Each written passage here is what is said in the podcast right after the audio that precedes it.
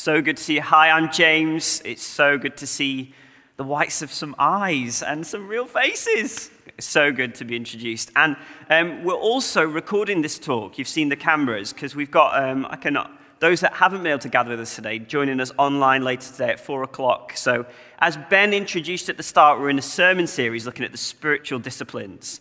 And we know lots of people will be on that group chat later on, and there's a lot of wisdom in that group chat. So, as we're talking about the Bible study, people who are online with us later today, how are you going with your Bible reading? What are you reading at the moment that is helpful to you? We would love to know. Write that in the group chat online on the YouTube stream. We'd love to know, and a big hello to you guys too. But for those of us in the room, we're well into March now.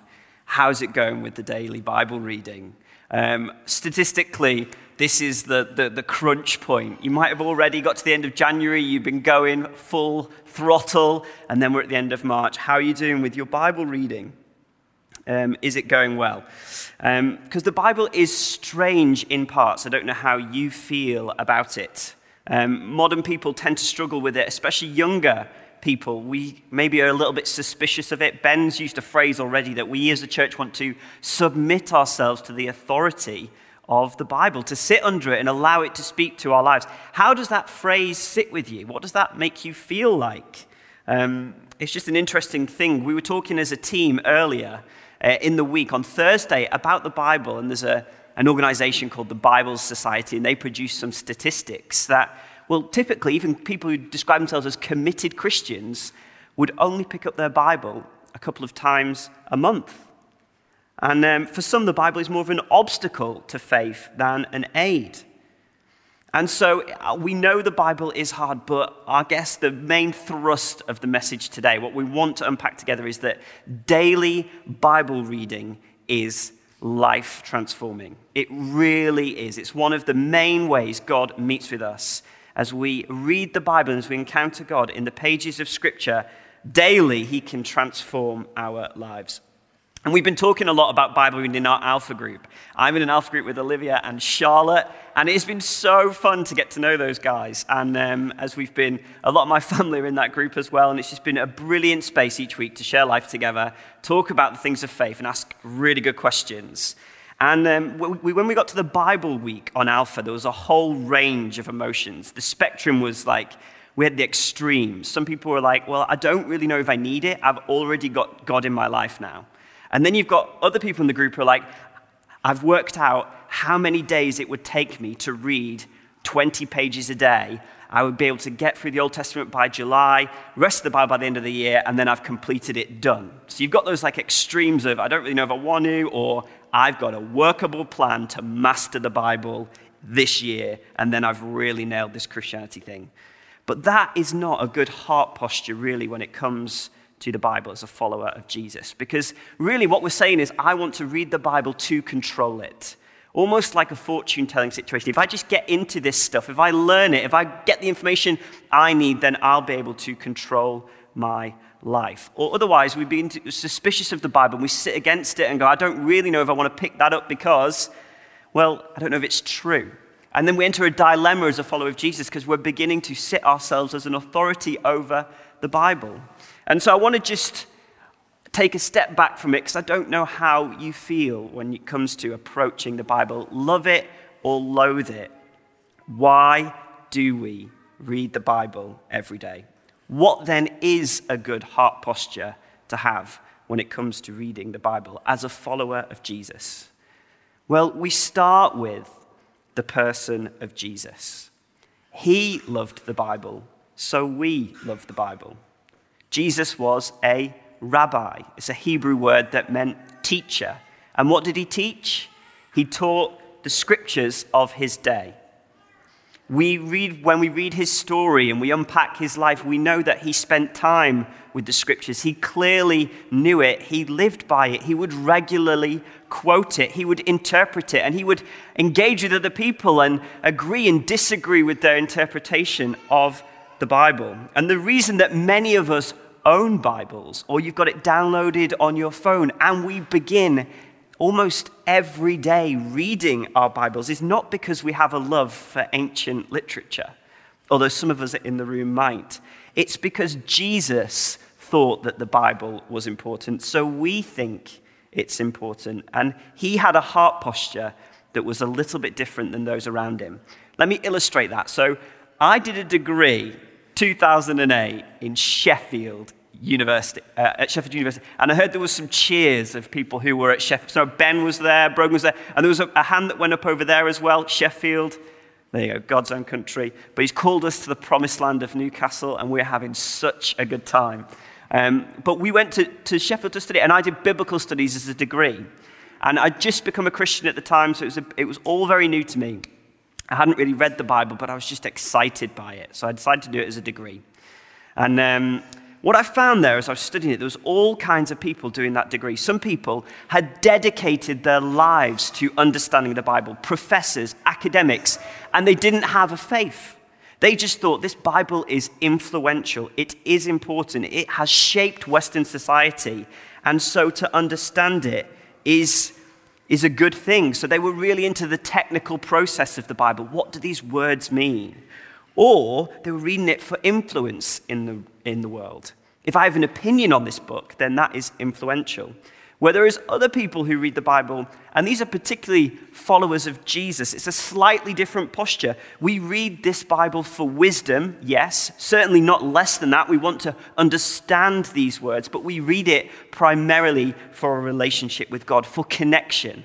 A word we've been discussing as we've been talking about the spiritual disciplines formation. In other words, that we're being made into something by God when we read this book into the person of Jesus Christ. And so we read these words not to master it, not to control it, but to linger in them for love, for an encounter. John Mark Comer put this beautifully when I was listening to a talk that he did on the Bible. And he said this We read the Bible to be with him, that is Jesus, to become like him and to do what he would do if he were us. So, shall we read the Bible?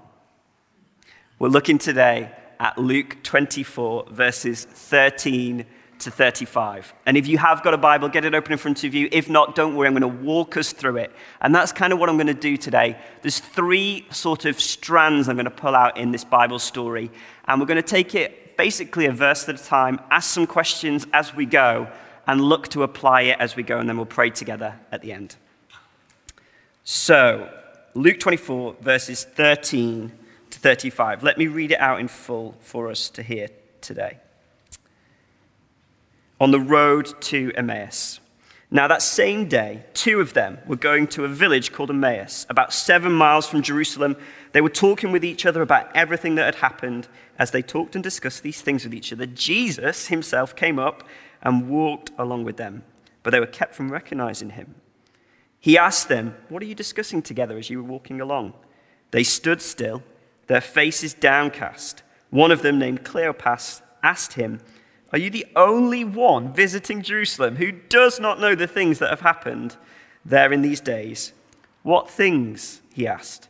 About Jesus of Nazareth, they replied. He was a prophet, powerful in word and deed before God and all the people the chief priests and our rulers handed him over to be sentenced to death, and they crucified him. But we had hoped that he was the one who was going to redeem Israel. And what more, it is the third day since all this took place. In addition, some of our women amazed us. They went to the tomb early this morning, but they didn't find his body. They came and told us that they had seen a vision of angels who said he was alive. Then some of our companions went to the tomb and found it just as the women had said, but they did not see Jesus. He said to them, How foolish are you? How slow to believe all that the prophets have spoken. Did not the Messiah have to suffer these things and then enter his glory? And beginning with Moses and all the prophets, he explained to them what was said in all of the scriptures concerning himself. As they approached the village to which they were going, Jesus continued on as if he were going further. And then they urged him strongly, Stay with us, for it's nearly evening. The day is almost over. So he went in to stay with them. And when he was at the table with them, he took bread, gave thanks, broke it, and began to give, give it to them. Then their eyes were opened and they recognized him, and he disappeared from their sight. They asked each other, Were our hearts not burning within us when he talked to us on the road and he opened the scriptures to us? They got up and returned at once to Jerusalem. There they found the eleven and those with them assembled together and saying, It is true, the Lord has risen and has appeared to Simon. Then the two told what had happened on the way and how Jesus was recognized by them when he broke the bread. When we read the Bible, sometimes we say, This is the word of the Lord, and we can reply, Thanks be to God. So, we've got this story. There's a couple of layers to it. And what we're going to do now is, in a sense, I've been watching David Attenborough's Life in Colour. Has anyone else been watching that on iPlayer? I love a good Attenborough documentary, and I love the way they break it up sometimes. There's these zoom in moments, zoom out, and there's always this epiphany at the end. And that's kind of going to follow that model. We're going to zoom in, zoom out, and then there's this epiphany at the end that I'm going to draw our attention to. And then we'll apply it as we go. And this zoom in moment, when we get into the story at first glance, it kind of reads a little bit like a comedy. There's these bumbling disciples going along the road. You can imagine one of them being played by Rowan Atkinson, potentially. And they're just stumbling along and they're with Jesus. And it's quite hilarious, really. Let me just read verses 13 to 16 again and do look for the humor in the story. Now, that same day, two of them were going to a village called Emmaus, about seven miles from Jerusalem. They were talking with each other about everything that had happened. And as they talked and discussed these things with each other, Jesus himself came up and walked along with them, but they were kept from recognizing him. It was almost like they'd spent this couple of hours it had taken going from Jerusalem on the way to Emmaus they were talking about Jesus without realizing they were talking to Jesus. If this was a pantomime, we'd all be sat in the sidelines going, He's beside you! He's beside you! Don't you see him? And Luke had to be laughing when he wrote verse 18. One of them, named Cleopas, asked him, Are you the only one visiting Jerusalem who does not know the things that have happened there in these days? And then we begin to see all the pieces of the jigsaw that the disciples had available to them about Jesus' resurrection, him coming back to life. Verse 19, we read that he was a prophet of great power.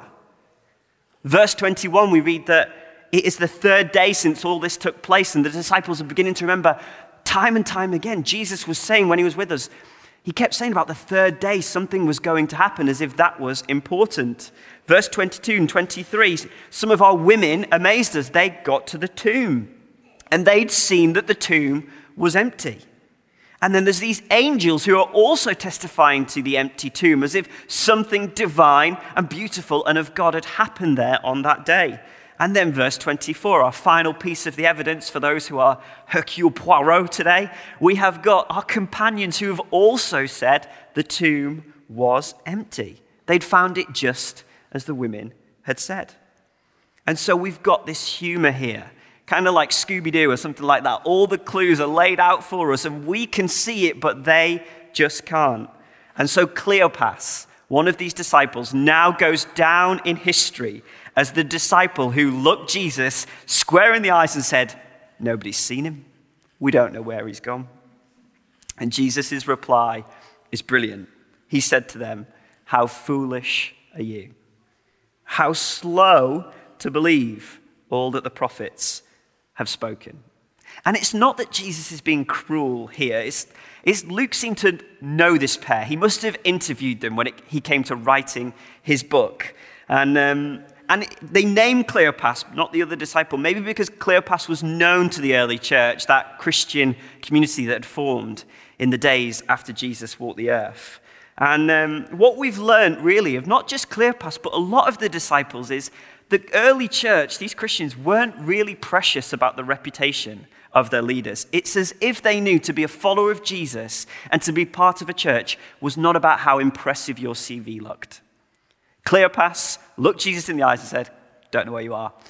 Peter denied him three times. And he became one of the influential leaders of the early church. Thomas doubted. Everybody deserted at the cross.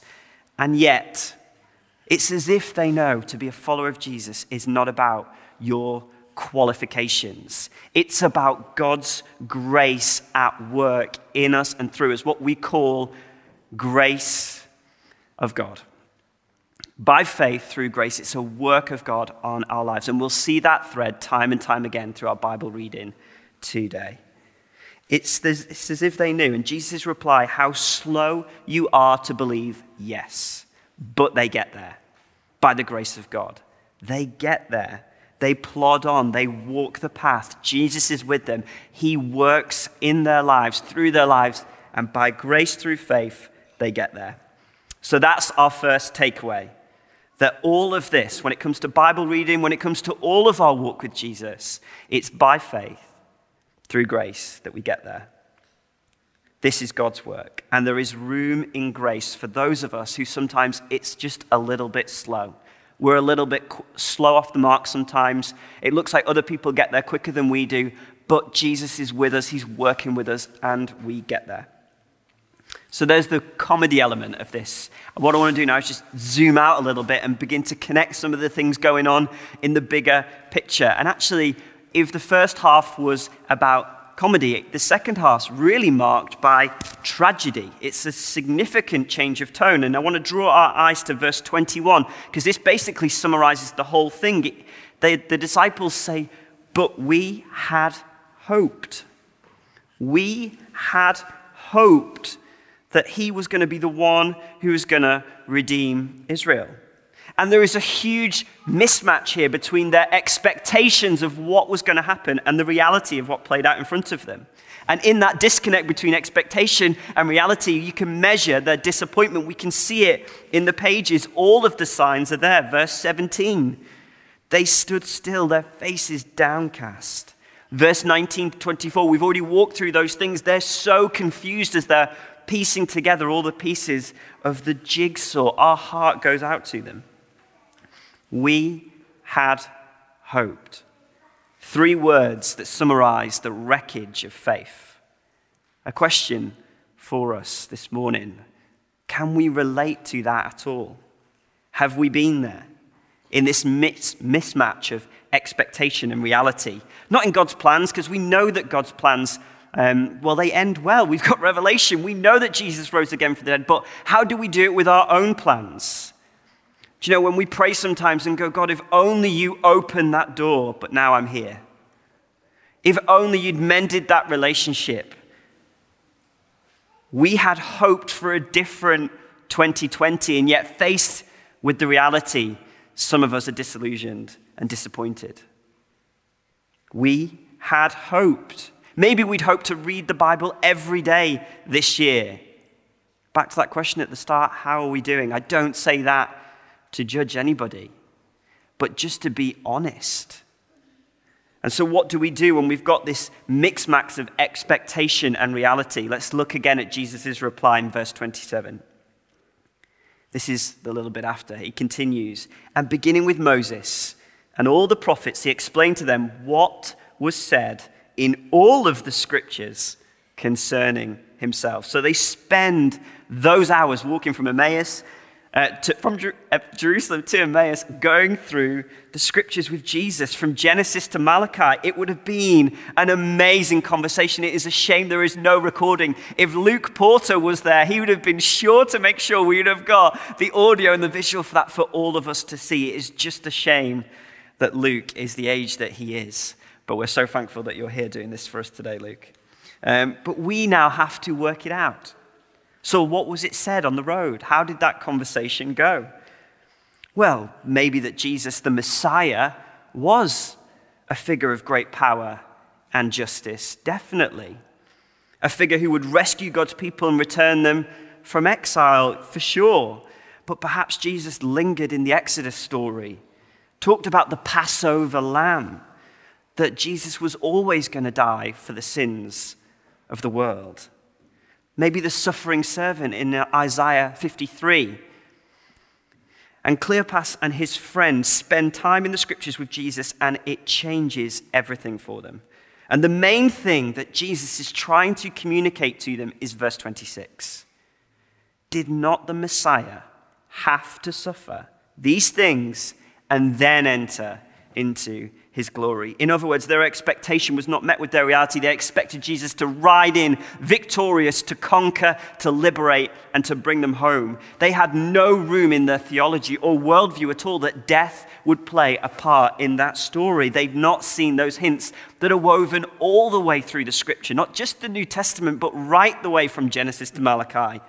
We hear hints that the redemption plan of God, right from creation, Jesus was planned for us to die on the cross. God knew that we would mess it up, that there would be sin, there would, there would be times where we would go our own way and go astray. And even then, He'd made a plan for Jesus on the cross that involved Him dying and rising again for you and for me. Why can't they see Jesus in front of them? Well, there's lots of opinions about this. I've read a lot of different commentaries, but one of my favorite um, is it their sin? Is it their trauma? Are they just grieving? Are they just confused? But my, my favorite kind of explanation of this, I don't know if it's fully true, it's probably all of the above, but what I find most helpful to read is it was because, this is from Tim Mackie, great theologian, and Tim Keller, they have a similar thought on this one. It's because of their theology, ultimately. They were looking for the wrong Jesus.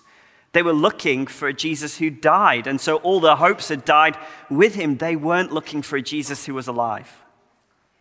They weren't looking for someone who was going to walk that road with them. And they'd made assumption that death could not be part of the plan. We had hoped that he would be the one who was going to redeem Israel. We'd hoped it looked like this. We weren't prepared for it to look like that certainly not crucified on the cross. So here's our second takeaway for this morning.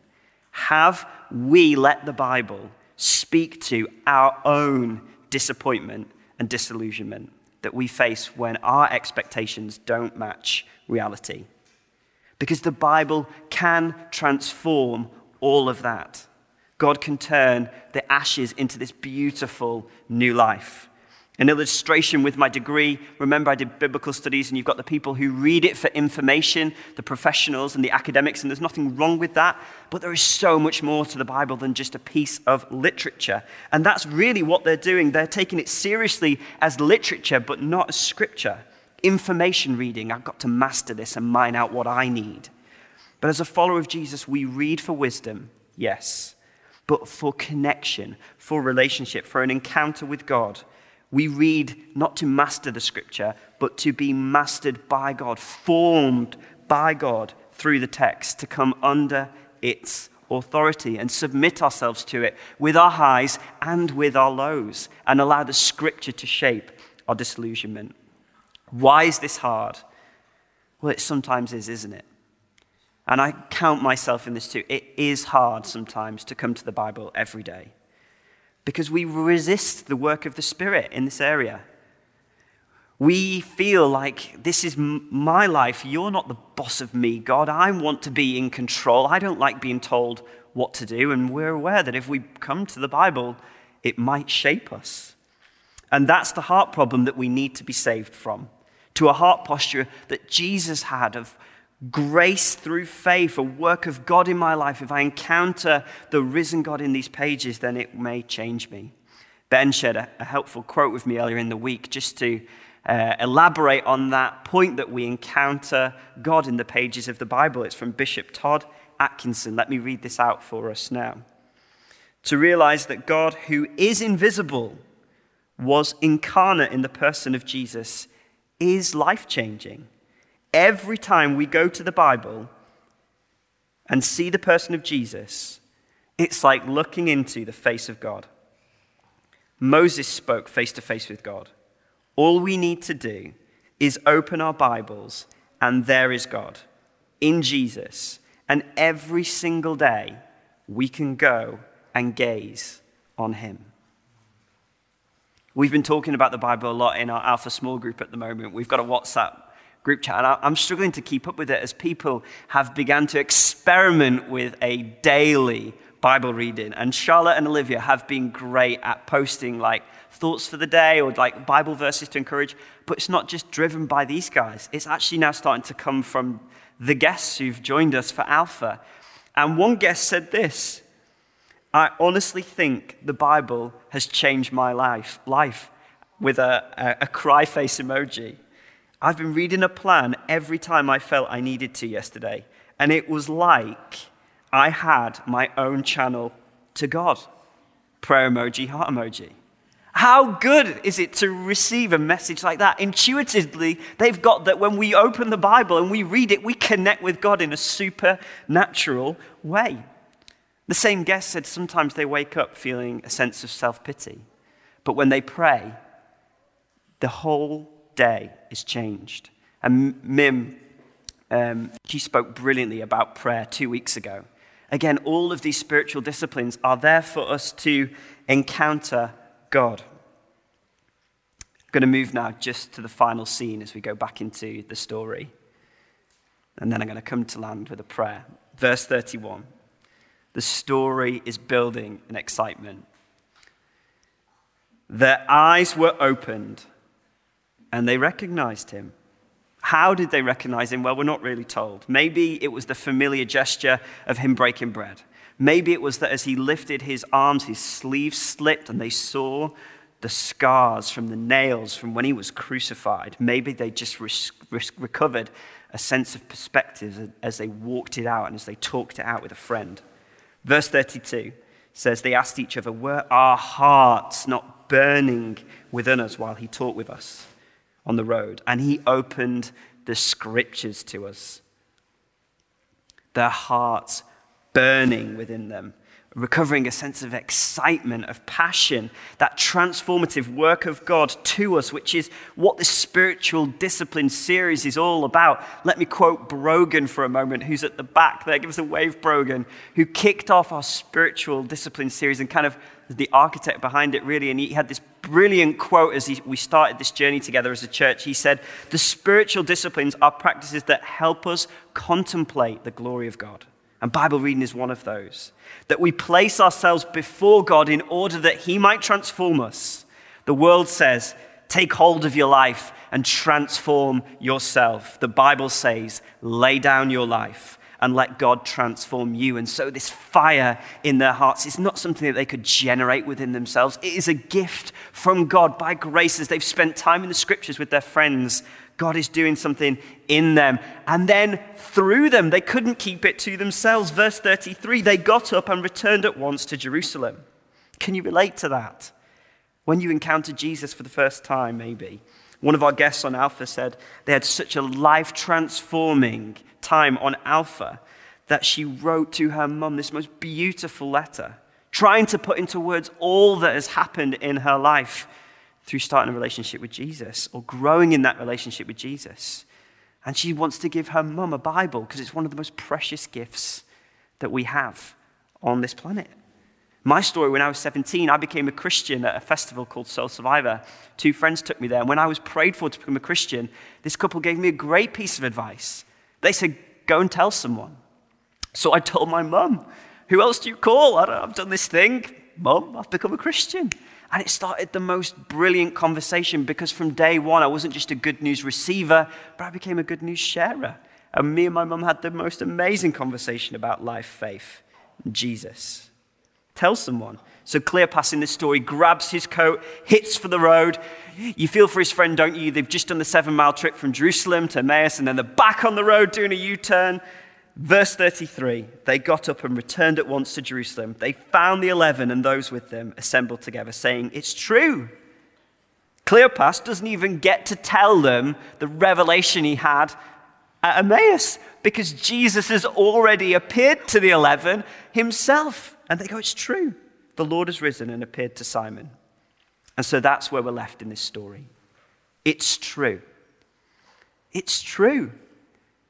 And that counters all of the despair of the we had hoped. We had hoped that Jesus was the Lord, the Messiah, the liberator. It is true. He did it through the cross. We had hoped for sins forgiven. It is true.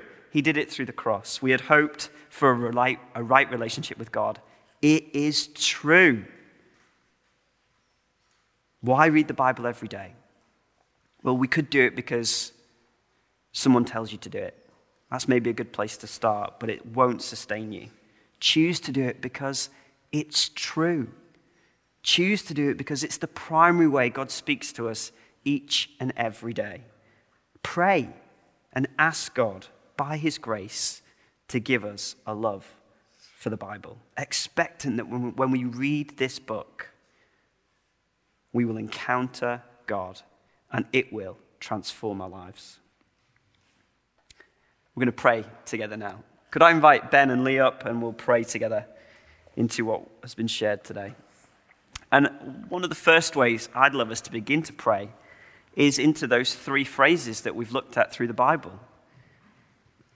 For those of us who maybe feel slow to believe, quick off the mark, maybe our Bible reading is just plodding on, let's just pray together for God to grow a love for the Bible in our hearts. Um, for those of us who are the we had hopes, maybe we've got our own disappointments or disillusions in our hearts, and God can transform them by the power of His Spirit. And then for those of us who think, actually, it is true. Jesus really is alive. Maybe that's news to you today for the first time. Well, good news. If you believe that Jesus was the Son of God and died for you on the cross, and that He died for you to forgive you your sins, then He would love to start a relationship with you today. If no one has ever asked you before, do you want to become a Christian? Well, then you can today. Grace through faith.